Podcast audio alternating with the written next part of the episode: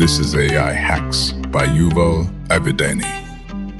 שלום חברים וחברות וברוכים הבאים לעוד פרק של AI Hacks מבית Hackit.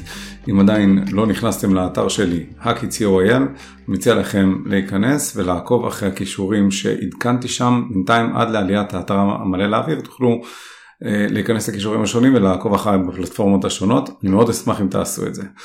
היום אני רוצה לדבר איתכם על NLP, Natural Language Processing, עיבוד אה, אה, שפה טבעית, איך שלא נרצה לקרוא לזה בעברית, כשהרעיון שלי בפרק הזה הוא בעצם לנסות לפרק את מה הקסם של ChatGPT שכובש את העולם ואיך הוא עובד.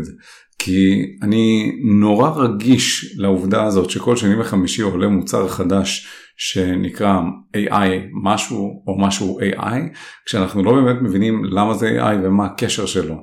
אז אמנם בפרק הקודם כן ניסיתי להתייחס לזה להרחיב לגבי זה אה, מה זה AI מתי משהו באמת נחשב AI ומתי לא אבל בפרק הזה אני רוצה להתמקד במיוחד במודל עיבוד שפה.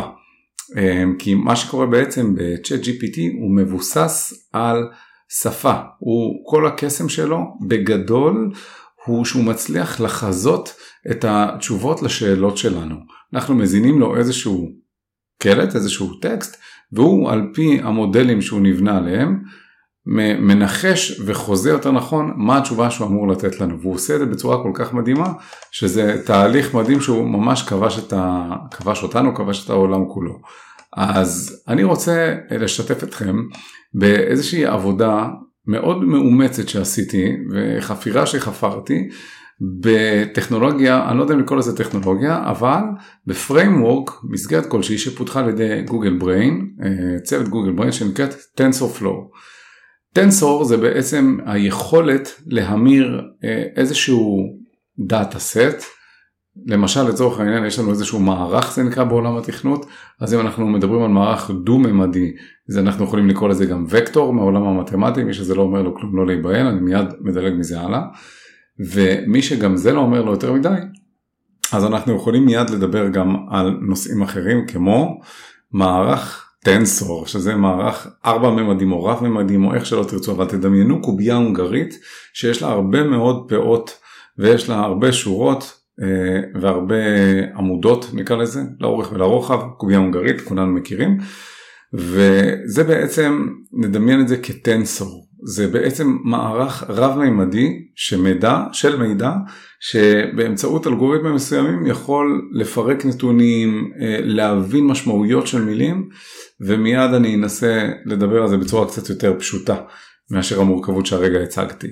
אז לגוגל יש בעצם את uh, TensorFlow, אגב בסוגריים אני אגיד שגם פייסבוק פיתחו משהו שנקרא PyTorch, גם איזשהו מודל uh, לאימון של uh, Machine Learning וכל מיני כאלה, אבל הרעיון של TensorFlow של גוגל הוא להיות, להוות איזשהו framework, מסגרת שבה מתכנתים יכולים לקחת מגוון של כלים וטכנולוגיות, והכל קוד מקור פתוח, open sourcing. ככה שכל מפתח שרוצה להתעמק בעולם ה machine learning יכול לעשות את זה ויש מודלים שונים כמו אה, image recognition, זיהוי תמונות, כמו NLP, זיהוי טקסט אה, וכן הלאה וכן הלאה וכן הלאה. עכשיו, מה שאנחנו נדבר עליו היום כמו שאמרתי זה NLP ננסה לענות על כל היסודות. עכשיו, בשביל להתחיל אנחנו צריכים להבין בכלל מה, על מה אנחנו מדברים? אנחנו מדברים על יכולת של מחשב לקחת טקסט, להבין אותו ולענות לנו בהתאם. עכשיו, כדי לבצע את זה יש תהליך שנקרא טוקניזציה, tokenization, שהתהליך שלה ב-NLP בעצם לוקח לצורך העניין, ניקח לדוגמה מילה שנקרא לה באנגלית listen, והייצוג שלה מבחינת המחשב של כל של המילה הזאת בעצם יכול להתפרק לאותיות. L-I-S-T-E-N, listen, כאשר לפי ייצוג כלשהו כמו למשל טבלת אסקי שמה שזה הטבלה האמריקאית לייצוג אה, אה, אותיות על ידי מספרים במחשב כך למשל האות L היא המספר 76 והאות I היא 73 וכן הלאה לכל אות יש איזשהו ערך מספרי והערך מספרי הזה אחרי זה יתפר... יכול להתפרק במחשב לאפסים ואחדות וככה הוא יודע לאבד מידע. מחשב יודע לאבד מספרים בצורה מאוד טובה. עכשיו הבעיה שיש לנו בדבר הזה כאשר אנחנו מדברים על להבין משמעות של מילים ואותיות על ידי המחשב היא שאם אנחנו לוקחים למשל את המילה listen אז אנחנו יכולים להחליף את סדר האותיות ואז אנחנו יכולים לקבל גם את המילה silent. עכשיו תחשבו על זה שזה אותן אותיות שמייצגות, את, אה, שמיוצגות על ידי מספרים ואם אנחנו הופכים את סדר האותיות אז אמנם סדר המספרים עדיין זהה לכל אות אבל המשמעות של המילה השתנה לחלוטין כי listen להקשיב זה לא כמו silent שזה דממה אז מה הפתרון לדבר הזה? וכאן אני אומר עם כוכבית הפתרון ב... הפתרון של גוגל בטנסור פלואו כי אם אנחנו עכשיו גם אני אתן כל פעם אינפוטים על, על GPT על OpenAI אה, אהובי אהובנו כמובן. אבל ב-OpenAI זה קצת שונה ממה שאני הולך להגיד עכשיו אה, כי OpenAI מה שהם עושים הם לוקחים באמת כל אות או ממילה והם עדיין מפרקים אותה ליחידות קטנות. זאת אומרת אם אנחנו נדבר עכשיו על זה שחילוף האותיות של listen וסיילנט זה אותו דבר אז כדי לפתור במרכאות את הבעיה של המחשב שהוא יבין את המילה בצורה נכונה אז הצעה שגוגל הציעו היא למשל לקחת לא רק אה, אותיות ולקודד אותם ולהמיר אותם לספרות, בעצם זה נקרא לבצע טוקניזציה, להפוך מילים אותיות לאסימונים, זאת אומרת אם יש לי את האות L, אז ה-L יהיה למשל מספר 1, I מספר 2, S מספר 3, זה עניין של טוקניזציה, להפוך אותיות לאיזשהו ערך מספרי.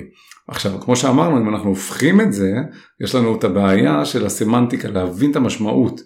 ולכן מה שבטנסור פלואו אחת ההצעות היו לקחת לא אות אות כי באותיות אם אנחנו ממירים רק אותיות אז אם אנחנו מחליפים את הסדר אנחנו יכולים לקבל משמעות הפוכה. אז מה שהוצע זה בעצם לקחת מילים. אם למשל יש את המשפט I love my dog אז במקום לקחת כל אות במילה ואותה להמיר לערך אסקי ואת הערך המספרי הזה להמיר לאיזשהו ערך שהמחשב יודע לקבל, אנחנו אומרים בוא נעבוד עם מילים. I יקבל את המספר 1, Love יקבל את המספר 2, My יקבל את המספר 3, Dog יקבל את המספר 4. ואז מה יקרה אם אנחנו נרצה להשתמש ב, למשל במשפט אחר כמו I love my cat.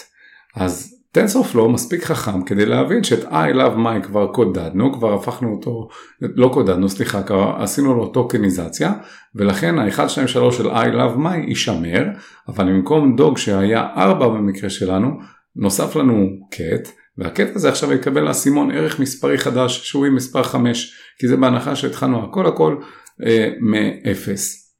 וככה בעצם עובד תהליך של טוקניזציה. עכשיו, כמו שאני אמרתי קודם, OpenAI לא מבצעים את התהליך בצורה כזאת, אלא מה ש-OpenAI מבצעים הם עדיין שוברים לחתיכות קטנות את הטקסט שלהם. את הטוקניז... תהליך הטוקניזציה של OpenAI מתבצע אחרת ממה ש-TensorFlow אה, מבצעים, ואנחנו רואים גם ש-Chat GPT, בשם שלו יש מה שנקרא GPT. מה זה ה-GPT? זה בעצם המנגנון, ה-T בסוף של ה-GPT הוא טרנספורמר, מסמן את המילה טרנספורמר, ומה זה אומר טרנספורמר? פרי טריין טרנספורמר, זה אומר שזה מודל שהוא קצת שונה מהמודל, הוא קצת, הוא, הוא מודל של Deep Learning שהוא שונה מהמודל של TensorFlow. במה הוא שונה אתם בטח שואלים את עצמכם. המודל של OpenAI מנסה להבין משמעות ממשפטים שלמים. אוקיי, זה אני זורק לכם עכשיו משהו בסוגריים שנגיע אליו בסוף, נענה עליו יותר לעומק בסוף, אבל הרעיון של צ'אט GPT הוא היכולת לקחת משפטים שלמים, להסיק מהם איזושהי מסקנה ולענות בהתאם, ותכף נבין למה אני מדגיש את המשפטים השלמים כשאני, כשאני אומר את הדבר הזה. אוקיי, נחזור רגע עוד פעם לטנסור פלואו. אז טנסור פלואו אם אנחנו עוד פעם רוצים לדבר על איזשהו משפט, שאנחנו רוצים ללמד את המחשב להשיב ולענות על איזשהו משפט שלנו. אז דבר ראשון מבחינת Machine Learning אנחנו צריכים לקחת אלגוריתם שיודע לעבוד עם טקסט. אז במקרה שלנו אני מדבר עכשיו על TensorFlow, לא, לא על PyTorch ולא על דברים אחרים. אני מתמקד ב-TensorFlow של גוגל, יש להם פרויקט באמת מדהים. והשלב הראשון של מה שאנחנו רוצים, כמו שאמרנו, כדי להגיע למטרה הנעלית שלנו, של לקחת איזשהו מודל, לבנות אותו, לאמן אותו ולקבל בעצמנו תגובות לטקסטים שאנחנו מזינים, אז מה שאנחנו צריכים לעשות זה קודם כל לקחת את הטקסט ולבצע לו טוקניזציה כמו שאמרנו. ובאמצעות TensorFlow יש לנו באמת יכולת להשתמש באיזשהו פיצ'ר נקרא לזה, אני מנסה לפשט את המילים כמה שיותר, שנקרא tokenizer. אבל אנחנו לוקחים את ה tokenizer ולתוכו אנחנו אה, מכניסים את המשפטים שאנחנו רוצים. עכשיו המשפטים זה יכול להיות אה, פשוט משפטים שאנחנו מזינים, זה יכול להיות מאמרים שלמים וכתבות ו- ואתרי אינטרנט, וזה יכול להיות ספרים וזה יכול להיות הכל. מה שחשוב זה להבין שהשלב הראשון של האימון של המודל שפה שלנו צריך להיות pre-processing. זאת אומרת, המטרה שלנו בסוף זה לקחת טקסט ולהזין אותו לאיזשהו אלגוריתם שידע לעבד אותו, ללמוד אותו ולהשיב לנו. אבל הטקסט הזה שאנחנו מזינים צריך להיות נקי. נקי במובן שאם אנחנו מדברים על עברית אז זה צריך להיות בלי ניקוד, בלי פסיקים, בלי סימני קריאה, זה צריך להיות פשוט מודל שפה נקי, משפטים נקיים. אז לדוגמה שלנו אנחנו ניתן דוגמה פשוטה של כמו שאמרנו יש לנו נניח, נניח אנחנו מזינים למודל שלנו שני משפטים I love my dog, I love my cat ואנחנו מזינים את המשפטים האלה לתוך הטוקנייזר שלנו.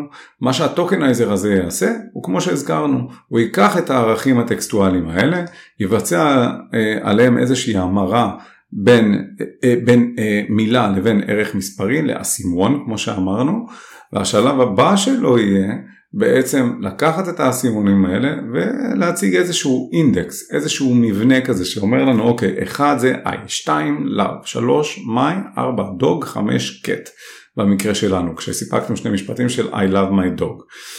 וזה משהו מאוד מעניין כי השלב הראשון הוא בעצם לעשות טוקניזציה לכל הדבר הזה.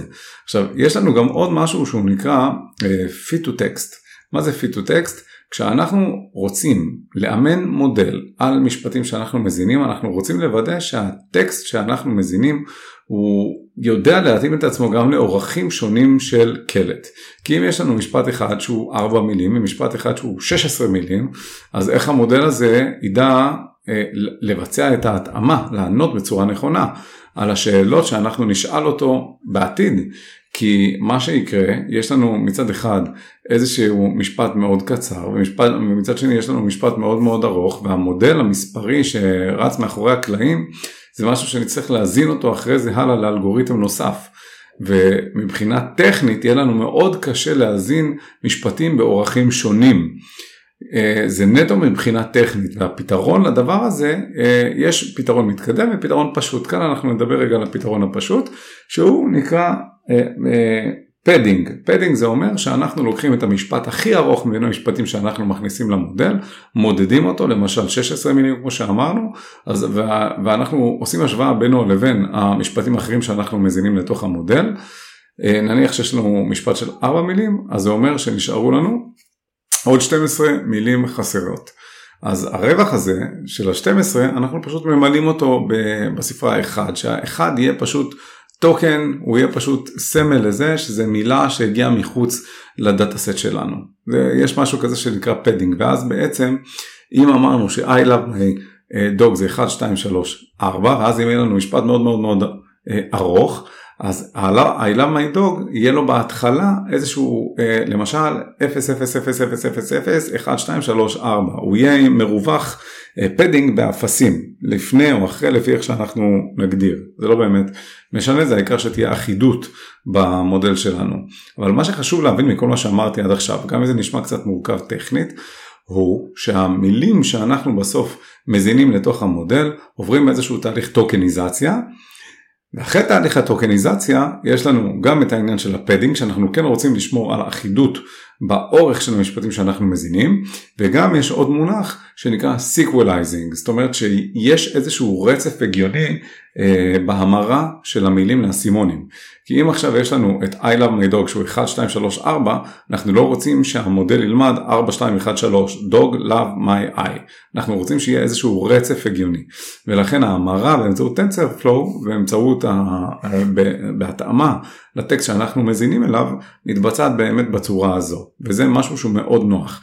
אז אמרנו סליחה אז אמרנו שיש לנו את המודל שבו אנחנו מצד אחד מזינים את הטקסט מצד שני מאמנים אותו. אז אוקיי אחלה הבנו יש לנו משפטים יש לנו טקסט שאותה אנחנו מזינים לאיזשהו מודל אנחנו מבצעים טוקניזציה אנחנו מבצעים sequencing זאת אומרת שומרים על הרצף שלו ואנחנו מבצעים עכשיו התאמה של padding, אה, ריווח, שהאורך של המשפטים יהיה זה. עכשיו מה יקרה אם לצורך העניין אנחנו ב... בטסט שלנו אנחנו עכשיו אימנו את המודל על משפטים מסוימים אבל כשאנחנו באים אה, לבחון אותו לבחון את המודל הזה איך אנחנו בוחנים אנחנו פשוט מראים לו עכשיו טקסט חדש ורוצים לראות איך הוא יגיב איך המודל יגיב כמו ב ChatGPT אנחנו פשוט נותנים לו איזשהו טקסט רוצים לראות איך הוא מגיב נכון ששאיפה שלנו זה בתהליך האימון זה גם לתת טקסט חדש שהוא לא המודל לא בהכרח מכיר כדי להבין איך הוא יגיב אליו. עכשיו תחשבו על זה רגע אם אימנו מודל על משפט כמו I love my cat או I love my dog מה יקרה אם אנחנו עכשיו נשאל אותו נציג לו טקסט חדש ונגיד לו אוקיי okay, I really love my dog או my dog loves uh, uh, my kitty ולא cat אנחנו ניתן לו כל מיני uh, מילים שונות מה יקרה. אז אני אעשה לכם ספוילר ואני אגיד לכם שמה שיקרה זה שהתוצאה של האימון שלנו של ה tokenizing שלנו תהיה חסרה. בגלל שיהיו מילים כמו really שהוא לא מכיר עדיין, אנחנו לא אימנו אותו עליו, אז ה tokenizing שלנו ייפגע. הפתרון של TensorFlow לדבר הזה זה להשתמש ב token שנקרא, באסימון שנקרא OOV, Out of Vocabulary. מה זה אומר? זה אומר בעצם אם אתה עכשיו מתחיל תהליך אימון על משפטים שאנחנו הכנסנו והזנו למודל, אז כשאתה נתקל במשהו שאתה לא מכיר פשוט תזין את האסימון הזה OOV, נניח שה token שלו הוא 1, ככה, כי ככה המודל החליט, או 0, משהו שלא השתמשנו בו בעבר, אז בכל פעם שהוא ייתקל במשהו שהוא לא מכיר הוא פשוט יזין את הערך הזה לתוך התוצאה. ואז בעצם מצד אחד אנחנו כן נקבל רצף של אה, משפטים הגיוניים, כמו שאמרנו, יהיה tokenizing אבל יהיה רצף הגיוני, גם יהיה לנו אה, שמירה על הגודל של המשפטים בהתאמה, וגם יהיה לנו מרווח עם פדינג, אפסים לפני כן כמו שהזכרנו, אה, וגם יהיה לנו שימוש ב-out of vocabulary, שכדי לשמור כן על איזשהו רצף הגיוני בתהליך האימון והלמידה עצמו. עכשיו, זה איזשהו מונחים מאוד טכניים. בואו ננסה לתת איזושהי דוגמה. בואו נניח, עכשיו אני מזכיר שכל מה שאני אומר אה, נלקח על בסיס איזשהו קורס זריז מאוד שלקחתי אה, של גוגל אה, AI for everyone שאני ממליץ עליו מאוד, גם פרסמתי את זה בקבוצת וואטסאפ שלי ואני מזכיר שוב למי שלא רוצה, מי שרוצה להיכנס להאקי.co.il, להצטרף לפלטפורמות ולהיות חשוף לכל העדכונים שלי. כן, אז אם אני רוצה לתת דוגמה מהעולם האמיתי נקרא לזה של המודלינג, אז מה שעשו באיזשהו מחקר מסוים זה לקחת פשוט כותרות מכל מיני כתבות ולאמן איזשהו מודל שעל סמך הכותרת יודע לקבוע האם הכותרת היא, היא צינית או לא צינית, סרקסטית מה שנקרא או לא סרקסטית.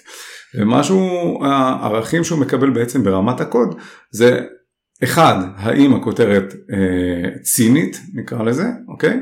זאת אומרת ממש את המספר אחד, אם הוא מזהה שהכותרת צינית הוא נותן לה את הציון אחד, ואם הכותרת לא צינית לפי איזה חישוב שהוא מבצע, אז הציון שהוא יקבל הוא אפס. ואיך הוא עושה את זה? עוד פעם, הוא לוקח כותרות. יש ממש, מישהו היה צריך להקים database, אני קורא לזה database אבל זה לא באמת database, זה פשוט איזשהו קובץ אה, מלא בדאטה עם קישור לאתרים, עם הכותרת של האתר ועם פרמטר שקובע האם הכותרת צינית או לא צינית. ככה הדבר הזה נקבע. עכשיו, מבלי לצלול יותר מדי לעומק של הקוד, אני רק אגיד שבאמצעות שימוש בפייתון, מה שהיה צריך לעשות זה לטעון את הקובץ מידע הזה שמישהו כבר יצר, לחלק אותו באמת לעניין של כותרות, סליחה, משפטים תגיות וכישורים, ואני אסביר ממש עכשיו למה אני מתכוון. כאשר אנחנו רוצים לאמן מודל, מה שאנחנו צריכים לעשות מצד אחד זה גם להזין אותו במידע, למשל אה, לתת לו את המשפטים שעליהם אנחנו רוצים לאמן, וגם לתת לו איזושהי תווית, כי המודל צריך ללמוד משהו, אז בוא נגיד למשל שאנחנו לוקחים עכשיו את המודל דאטה הזה, שיש לו, ניקח כהערכה 30 אלף כותרות, אוקיי? כשאנחנו מדברים על Deep Learning או על Machine Learning אנחנו מדברים על data set ים מאוד גדולים. אז בואו נצא מנקודת הנחה שמישהו אשכרה אסף 30 אלף כותרות, ואת ה-30 אלף כותרות האלה, לפני שאנחנו מקבלים תוצאה סופית של האם באופן אה, אה, באמת קוסמי כזה של האם הכותרת היא צינית או לא צינית, אנחנו חייבים להאמין שיש פה תהליך אימון אה, שאנחנו צריכים לבצע במודל הזה. ואיך אנחנו מבצעים את זה? בצורה מאוד פשוטה ונוחה, מה שאנחנו צריכים לעשות זה לחלק את הדאטה שיש לנו לשני חלקים. חלק אחד יהיה באמת הדאטה שעליו יתבצע האימון, וחלק שני יהיה דאטה שעליו אנחנו מבצעים מבחן למודל ש... שלמד. דהיינו, אם יש לנו 30 אלף כותרות, אנחנו יכולים להגיד אוקיי, בוא ניקח 20 אלף מתוך הכותרות, זה יהיה הדאטה שעליו המודל שלנו, אה, של ה machine learning, יתאמן. זה המודל שעליו הוא יבצע את ה tokenization, זה המודל שעליו הוא יבצע את ה padding, את כל מה שדיברנו עליו לפני כמה רגעים. הוא יבצע את כל התהליך המורכב על הדאטה הזה, אבל בעשרת אלפים הכותרות הנותרות, שמה אנחנו כבר ניתן למודל שלנו את הכותרות האלה שהוא לא מכיר והוא לא ראה, ועל כל אחד מהכותרת הזאת אני מצפה לקבל ציון מהמודל בין 1 ל-0. שאחד זה אומר ציני, אפס זה אומר לא ציני. עכשיו תשימו לב, אני הלכתי איתכם קצת על, על משהו שהוא אה, אה, טכני מדי אולי, אבל הוא גם משהו מאוד מאוד מאוד חשוב להבנה של איך המודלים האלה עובדים, של הזיהוי שפה. מה הכוונה? היכולת בעצם לקחת דאטה סט ולחלק אותו, לפצל אותו, זה מאוד מזכיר לי לפחות באופן אישי, תמיד את מה שלימדו אותי בתואר שלי במחקרים. כשאתה רוצה לבצע איזשהו מחקר, אז גם מה, מהרבה מחקרים בכלל שמתפרסמים בעולם, או במיוחד של פרופסור דן אריאל, שאני אישית מאוד אוהב אותו, הודות להמלצה של אשתי יש לציין, אבל מאוד אוהב אותו, והרבה מהמחקרים שהוא מתאר, הם באמת בצורה שלקחו איזושהי קבוצה, פיצלו אותה לשתיים, לקבוצה אחת נתנו א', לקבוצה שנייה לא נתנו את האלף הזה, או שנתנו לו ב', ואז מדדו בסוף איך הגיבה כל קבוצה. כאן, במונח של Machine Learning, תחשבו על זה, אנחנו לוקחים דאטה סט אחד, מפצלים אותו, לא לשני חלקים שווים, אבל עדיין, למשל 80-20, 70-30, איך שאנחנו רוצים, באחוזים כמובן. אז במקרה שלי רק כדי, בשביל הנוחות אני אומר שנגיד 20 אלף כותרות לקחנו למודל של אימון ו-10 אלפים כותרות לקחנו למודל של מבחן. אנחנו לוקחים את המודל ונותנים לו איזושהי תוצאה. ואנחנו מנסים להבין האם הוא יודע לבצע את התהליך הזה ולמה אנחנו צריכים לבצע את ההפרדה הזאת. כי בגלל שהמחשב שלנו בסוף צריך ללמוד, הוא לומד בתהליך, הוא, הוא, הוא לומד טוב מספרים. ומה שקורה ב machine learning כמו שכבר אמרתי בפרק הקודם הוא שבניגוד לקוד קלאסי שבו אנחנו כותבים הוראות אה, וממש שלב אחרי שלב ובסוף מקבלים איזושהי תוצאה ב machine learning מה שאנחנו רוצים לעשות זה לתת לו המון מידע ולתת לו תיוג למידע הזה זאת אומרת לתת לו מידע, להסביר לו מה זה כל אחד מהמידע הזה, ובסוף אני מצפה מהמודל שילמד לבד מה החוקיות. זאת אומרת במקרה שלנו, אני מצפה לתת לו המון כותרות, כל כותרת אני אומר לו כבר מראש, זה 1 זה 0 זה 1 זה 0 זה 1 זה 0 זה 1 זה 0 זה ציני זה לא ציני זה ציני זה לא ציני, הוא לבד אמור לדעת כבר על סמך זה מה נקרא כותרת צינית ומה לא, אמור, לא נקרא כותרת צינית. ולכן ה data set שלנו צריך להתחלק מצד אחד לדאטה שעליו אנחנו מאמנים, והדאטה הזה שאנחנו מאמנים עליו הוא הוא הדאטה בלבד שייכנס לתוך ה tokenizer.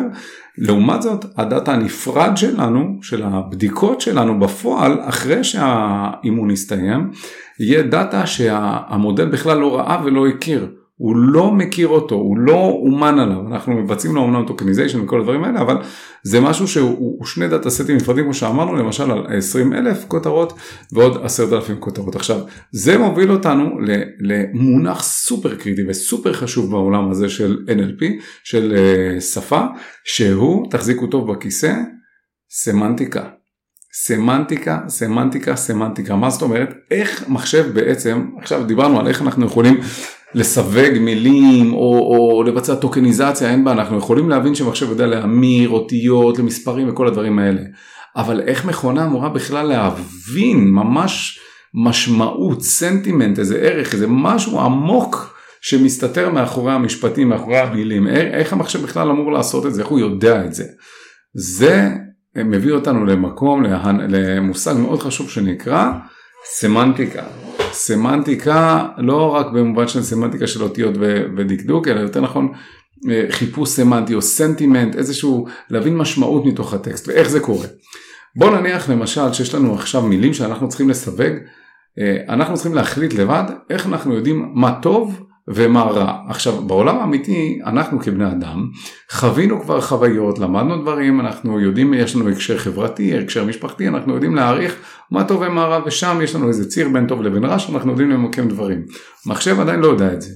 אז בוא נניח שיש לנו ציר, צד אחד שלו הוא טוב, צד שני שלו הוא, הוא רע. good ו-bad. עכשיו מה יקרה אם אנחנו לוקחים מילה באמצע פחות או יותר שהיא כמו מה, כזה מה, לא של כבשה אבל כמו כזה אה, או משהו שאתם יודעים ציני, משהו ציני כזה שכולם אומרים. אז אפשר להגיד שזה לא משהו שהוא טוב, אבל הוא גם לא רע, הוא משהו שהוא בסדר, אה, כזה אה. אז זה, זה, הוא נוטה קצת לרע כי איזה סקפטי כזה, אבל הוא לא טוב. מצד שני אנחנו אומרים אה, בואנה זה היה לא רע, האוכל הזה היה לא רע, הציון שלך היה לא רע, אז זה לא רע כי אתה נוטה יותר לטוב מאשר לרע, אז בציר, בציר המשמעות של לא רע יהיה יותר קרוב לטוב מאשר רע. וככה לאט לאט אנחנו ממקמים מילים על הציר הזה בין טוב לבין רע, בין טוב לבין רע, בין טוב לבין רע, כל הזמן. עכשיו, זה אם יש לנו ציר בכיוון אחד.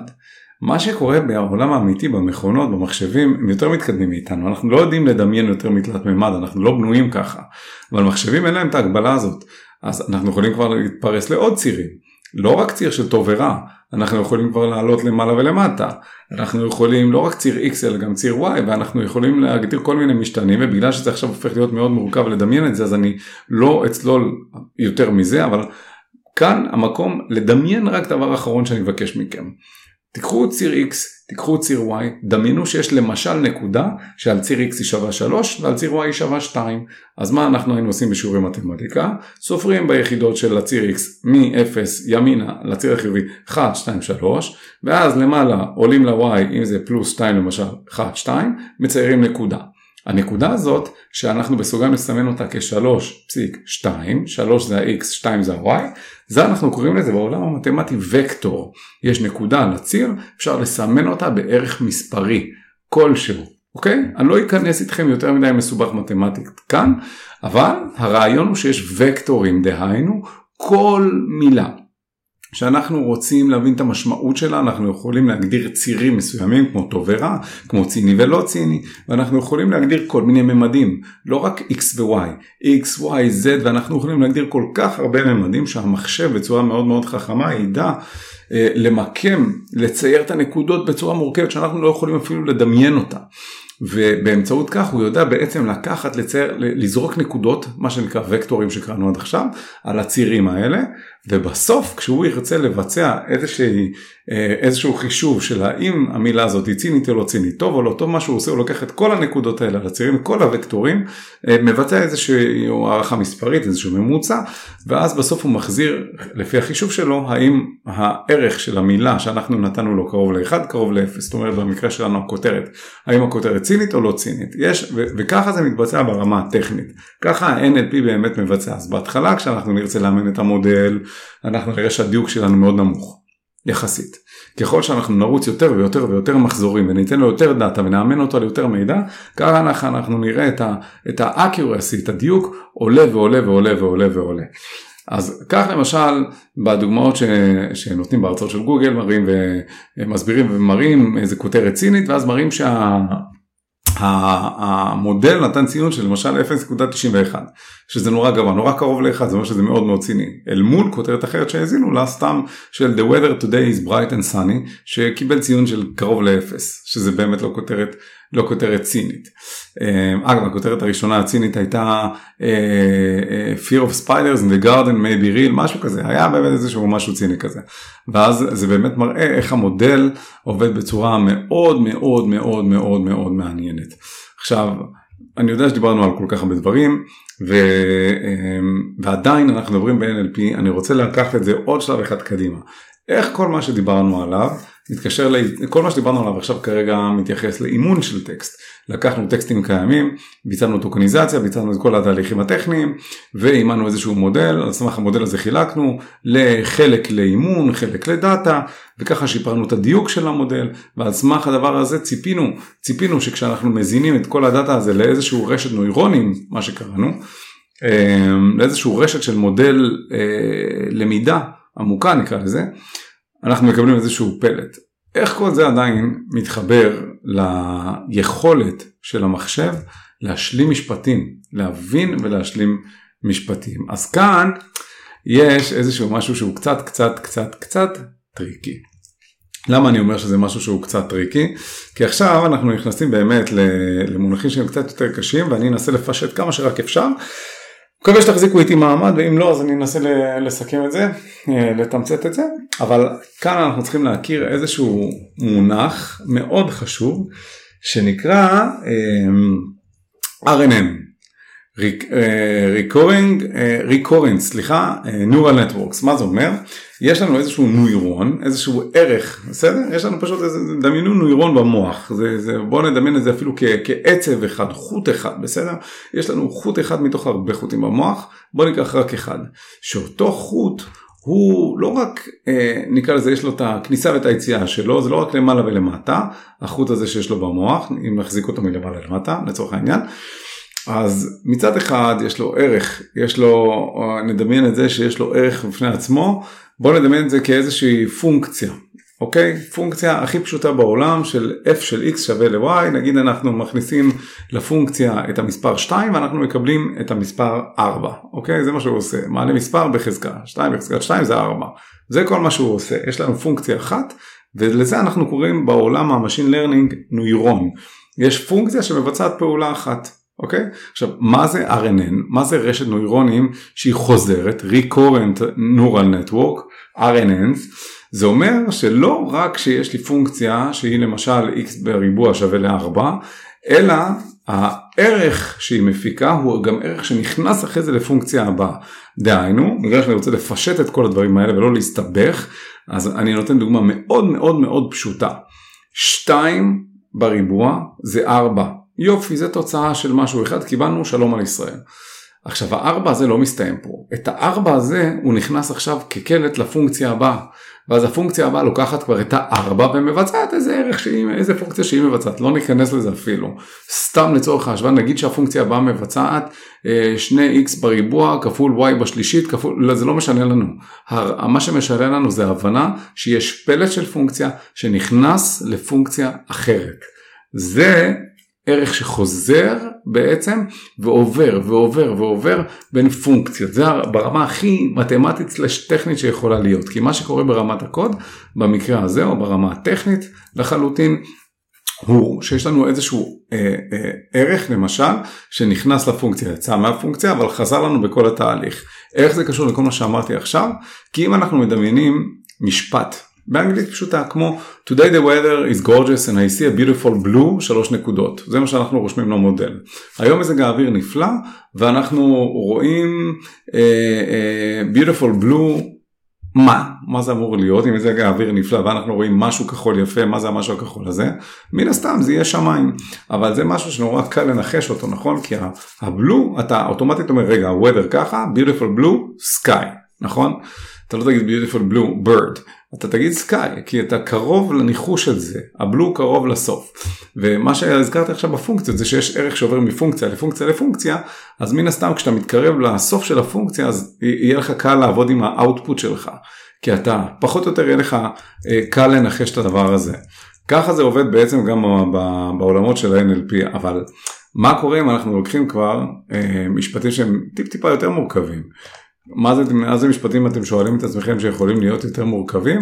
אז דוגמה נפלאה לדבר הזה הייתה, אה, אה, היה משפט כמו אני גדלתי, ב, חייתי באירלנד הרבה שנים, לא אני, כן אני אומר דוגמה למשפט, אבל נניח שיש משפט I lived in Ireland uh, many years and they taught me how to speak, מה, מה השלוש נקודות לדעתכם אמור להיות? אירית נכון? אז אירית נסתבר שזה גייליק, ככה זה נקרא באנגלית. כן, לא יודע כמה זה קריטי, אבל ככה זה עובד.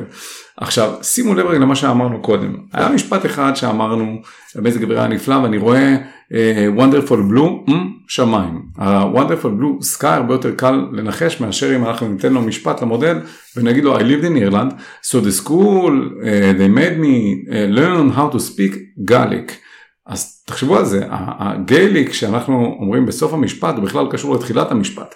ואם הרגע נתנו דוגמה של RNNים, של פונקציה שיודעת לקחת פלט רק לקראת הסוף שלה ומזה להסיק משהו, אז כשאנחנו נעבוד עם משפט כל כך ארוך אנחנו לא נקבל תוצאות טובות כי הניחוש יהיה גרוע. ולכן כתשובה לדבר הזה יש משהו שהוא נקרא cell state. אוקיי? מה זה cell state? זה אומר ש...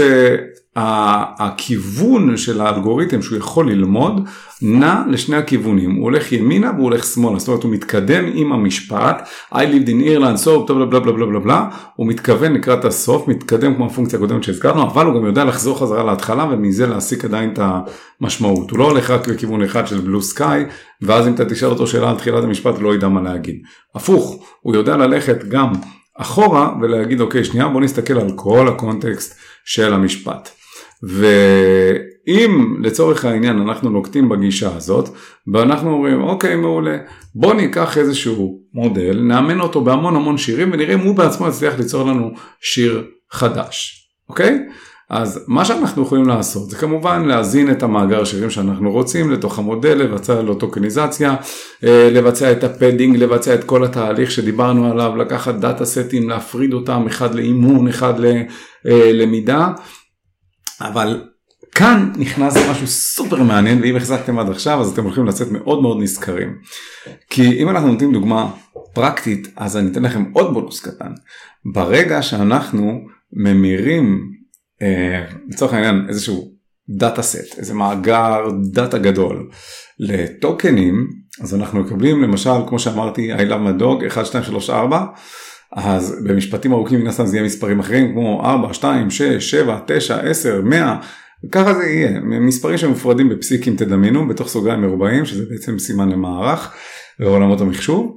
עכשיו עוד אחד מהתהליכים שקורה כדי לנבא טקסט, כדי לחזות טקסט, שזה משהו שהוא קריטי וככה גם עובד uh, OpenAI, uh, ChatGPT. מה שקורה בעצם זה הוא לוקח את המערך הזה, את הטוקנים האלה, את הסט הזה של הטוקנים, והוא מתחיל לפצל אותו, הוא מפרק אותו לאט לאט, זאת אומרת אם יש לי מערך שמורכב מערכים 4, 2, 6, 8, אוקיי, אני לא הולך איתכם רחוק מזה, 4, 2, 6 ו-8, 4 ערכים, אז הערך הראשון במערך החדש המפוצל יהיה 4 ו-2. אחרי זה 4, 2 ו-6.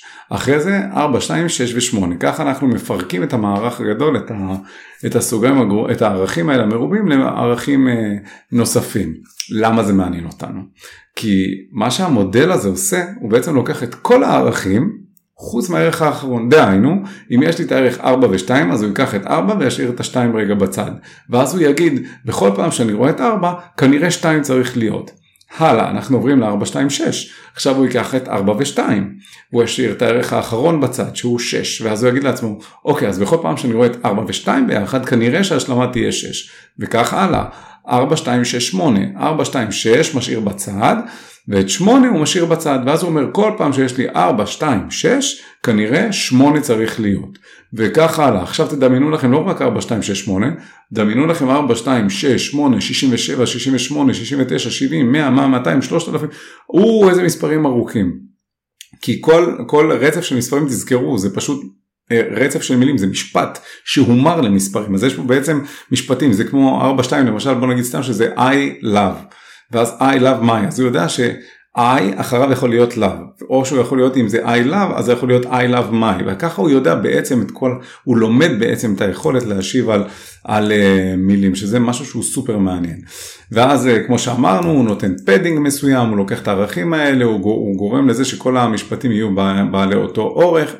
ויש עוד איזשהו אה, אה, תהליך שנקרא hot encode שמה שזה אומר, ב, אה, אני לא רוצה להיכנס לזה האמת, אבל כמו שהזכרתי קודם שהוא מפצל בין הערכים לערך האחרון, אז הוא לוקח את הערך האחרון, מבצע איזשהו חישוב, לא ניכנס לדבר הזה כרגע. אה, אבל מה שאני כן אגיד זה כשדיברתי על לחזור אחורה וקדימה, אתם זוכרים את המשפטים, למדתי אירית, למדתי לדבר אה, גייליק בסוף וכל הדברים האלה, אז ההליכה קדימה, אחורה, אנחנו גם קוראים לה ב-LSTM, Long Short Term, Short Term Term Memory, סליחה. זה אומר שבעצם זה היכולת אה, להשתמש בזיכרון קצת יותר ארוך טווח מאשר רק Blue Sky Today, אוקיי? אה, גם זה מבלבל קצת, לא נורא, בסוף עוד מעט נעשה סיכום, אנחנו לקראת סיום. אז ככה בעצם אמרנו, לקחנו את הערכים, לקחנו את השירים, לקחנו את המודלים האלה, אמרנו למודל, אוקיי, אתה יודע מה, אה, עכשיו אתה תסיק מסקנות, תנסה להסיק משמעות סמנטית מבין המשפטים והמילים שאנחנו האזנו. עכשיו, עוד דבר סופר חשוב שלא אמרתי קודם, והוא קריטי, שהציר של ה-X וה-Y שאמרנו ציני לא ציני טוב ורע, זה משהו שנקרא embeddings, זה סופר חשוב להכיר את זה, embedding. embedding זה היכולת לה, להבין משמעות של מילים מתוך טקסט. ובגלל זה אגב כשאנחנו נסתכל בדוקומנטציה של OpenAI אנחנו נראה שבשביל ליצור כל מיני API'ים, או יותר נכון לעבוד עם API'ים שלהם, אז אם אני רוצה ליצור צ'טבוט אני יכול לבצע שימוש וחיבור ל-API מסוים של completions, של השלמות. אם אני רוצה לעומת זאת להשתמש ב-API של OpenAI כדי להבין מה משמעות של מילים, אני יכול להשתמש בחיבור ל-API שנקרא embeddings, שזה ייתן לנו איזשהו ייצוג אה, וקטורי נקרא לזה, מאוד ארוך ומאוד גדול, של משמעות של מילים. וכך אנחנו יכולים בעצם להתחבר לממשק של OpenAI כדי להסיק גם משמעות של מילים אם אנחנו רוצים לבצע חיבור או מודלים של אה, אה, AI בעצמנו למידה כאלה ואחרים אז רגע אם אני צריך לעשות איזשהו recap על כל מה שדיברנו על עד עכשיו, דיברנו על המון המון דברים, דיברנו על NLP, על מה זה המודל השפה בכלל, באופן כללי ב machine learning, איך מכונה בכלל יכולה להבין, איך היא מסיקה מסקנות מתוך טקסטים, איך מתבצע תהליך הטוקניזציה וההבנה של אה, מילים ומשמעויות מתוכם. דיברנו על המונח שבו המערכת, ה machine learning האלגוריתם יכול לבצע איזשהו חיזוי למילה הבאה. ואז הסברנו שיש משמעות למרחק בין החיזוי האם הוא המילה האחרונה, הזכרנו את ה-RNN, אה, ואו לעומת זאת אם דיברנו על משהו שהוא יותר עם זיכרון ארוך טווח ושמסוגל להיות bidirectional, מסוגל ללכת קדימה ואחורה בדאטה סטים שאנחנו נשתמש בהם וכך בעצם להסתכל על כל המשפט ככלל וממנו לנסות להסיק איזושהי מסקנה. עכשיו הזכרנו גם בסוף את הייצוג של משפטים באמצעות מספרים ואת היכולת לשבור חלק מהייצוג המספרי הזה ולהשאיר את החלק האחרון וככה בעצם לבצע איזושהי העסקה של אם אני רואה את המספר הזה והזה ואחריו מופיע המספר הזה כנראה כנראה שהניחוש שלי הניבוי שלי יהיה בהתאם למספר הזה שאני רואה. וכשאנחנו מחליפים את המספרים במילים של ממש אז אנחנו מבינים שככה בעצם מודל יכול לבצע למידה. עכשיו אם אני את כל מה שאמרתי היום דיברתי בעיקר בעיקר בהתבסס על מידע שצברתי מטנסרפלו של גוגל אז בואו נחזור רגע לנושא הליבתי שלנו ובאמת עם זה אנחנו נסיים אבל כן אנחנו צריכים לסכם לפחות עם מה קשור GPT, Chat GPT כי בסוף גם הוא, אה, הוא מודל שפה, הוא מנסה לחזות טקסט אבל איך הוא אומן, מה קרה איתו, מה הסיפור שלו? אז כמו שאמרנו צ'אט GPT, ה-T בעצם מתייחס למשהו שנקרא טרנספורמר. מה זה טרנספורמר? זה איזשהו סוג מסוים של רשת נוירונים, ארכיטקטורה של נורל נטוורק, מה, ש, אה, מה שנקרא, שהוצגה בעצם באיזשהו מחקר שנקרא attention is all you need, זה משהו שנכתב על ידי מישהו שקוראים לו וסואני את על ב-2017.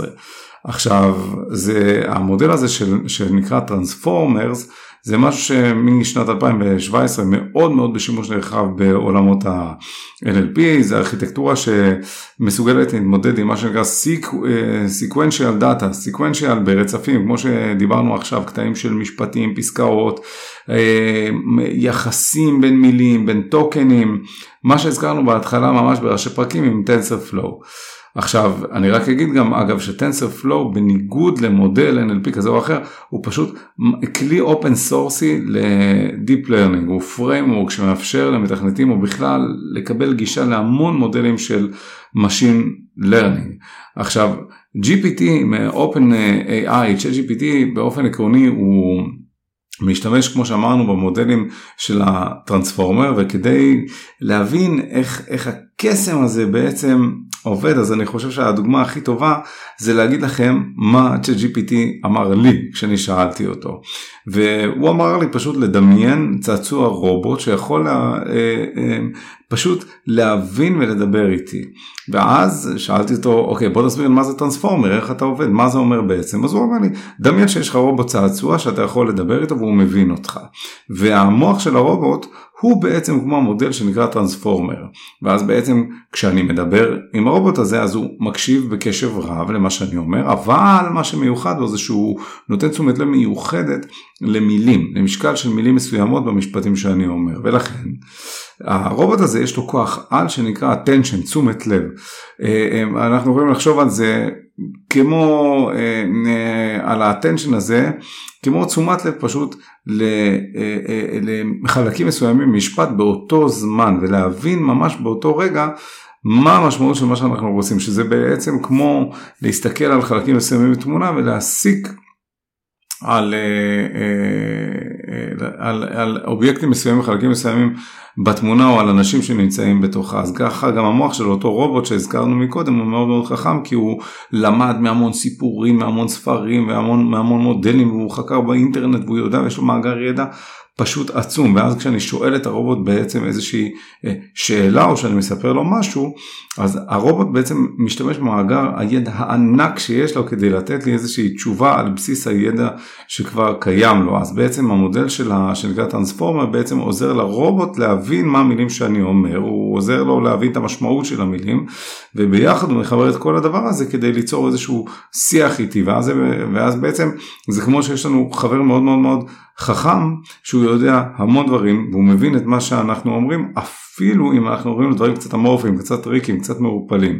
צריך לזכור שעדיין המודל לא מושלם, זה מודל שאומן וכולי וכולי וכולי וכולי וכולי. עכשיו, הדבר האחרון שאני ארצה דווקא לסיים בו זה משהו שהרבה שאלו אותי לגביו, הוא באמת קצת מורכב, והוא נקרא טוקנים. העניין של הטוקנים זה מה שהזכרתי במהלך כל ההקלטה הזאת.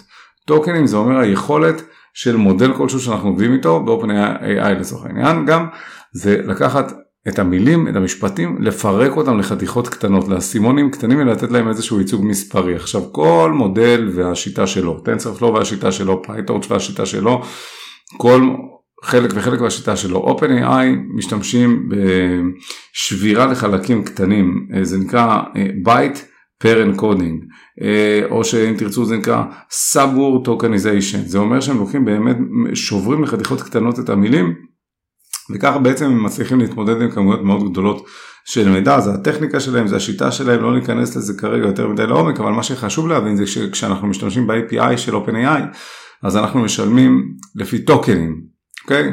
ובגלל זה לפעמים אנחנו יכולים לראות שאלף טוקנים זה 750 מילים, ואז אתה אומר רגע איך יכול להיות? אם טוקן זה מילה אז למה אלף טוקנים זה לא אלף מילים? כי זה לא בדיוק עובד ככה. זה נורא תלוי איך OpenAI לוקחים את הטוקנים ואיך הם שוברים אותם. ככה למשל אה, המילה ChatGPT אז אנחנו יכולים להגיד שלפי המודל של TensorFlow אז ChatGPT יכול להיות שזה טוקן אחד, אבל לפי המודל של uh, OpenAI, Chat יכול להיות טוקן אחד, G יכול להיות טוקן אחד ו-PT יכול להיות טוקן אחד ולכן מילה כמו ChatGPT יכולה לעלות שלושה טוקנים, אוקיי? ולכן יכול להיות שאנחנו נשלם אלף טוקנים אה, ונקבל 750 מילים, בגלל זה הפער הזה, יותר טוקנים, כי מילה אחת יכולה להיות כמה טוקנים. אז זהו, זה היה הפרק הזה בעצם על כל העניין של הקסם של NLP, ChatGPT, מה קורה מתחת למכסה המנוע, איך הוא עובד, TensorFlow, PyTorch, דיברנו על הרבה מונחים, צללנו טכני, דיברנו המון, אני מקווה שזה עוזר לעשות סדר בבלאגן, אני מקווה שזה נוזל לכם תיאבון טכני, תכנסו בבקשה לאתר שלי hackit.co.il, יש שם קישורים לכל הפלטפורמות, תגידו לי מה אתם אוהבים, מה אתם רוצים לשמוע, תנו לי ביקורות, אהבתם, לא אהבתם, אה, מה צריך להתמקד, מה מדבר אליכם יותר. אתם רוצים דוגמאות, רוצים מדריכים, הכל אני פתוח לשמיעה. תודה שאתם מאזינים, ואנחנו נשתמע בפרקים הבאים.